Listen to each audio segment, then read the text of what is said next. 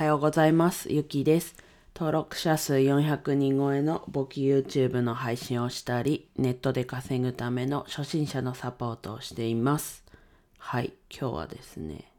正しい睡眠時間っていうことで、まあね、答えもタイトルに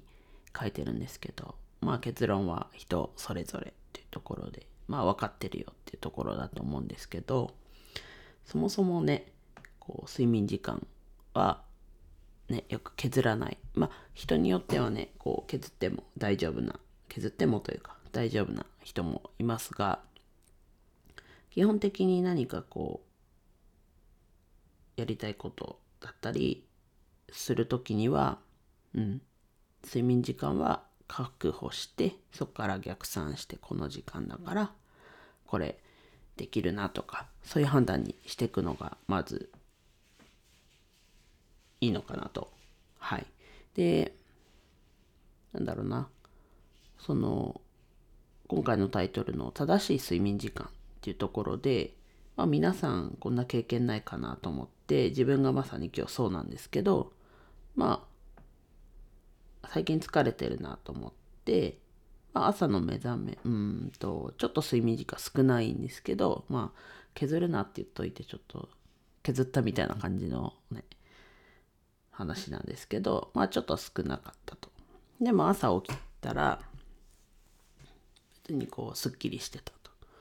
で、最近疲れてるなと思って、ちょっと長めに睡眠時間をとったら、それが今日の朝なんですけど、ちょっと眠いと。だからそこをね、どんくらい寝た時が自分がどうなのかなっていうのを自分の中でもこう把握しとく。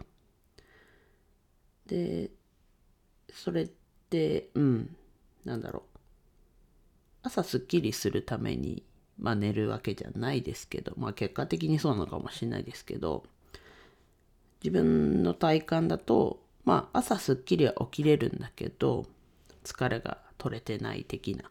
感じが、まあね、睡眠とまた別の話なのかもしれないですけど、そういうとこってあるので、まあ、いろんな、ね、自分の中で、こう、正しい睡眠時間というか、理想か。ちょっとタイトル、ね、正しい睡眠時間でいこうと思いますね。理想に変わってると思います。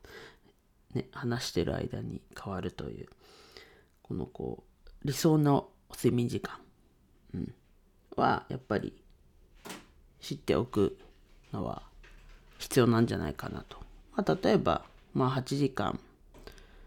だいたい8時間だとして、まあ、1日のうちの3分の1。っていうことは人生の中でも3分の1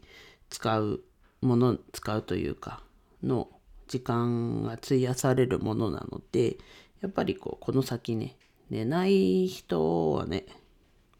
今日から寝ませんみたいな。そんなことはありえないので、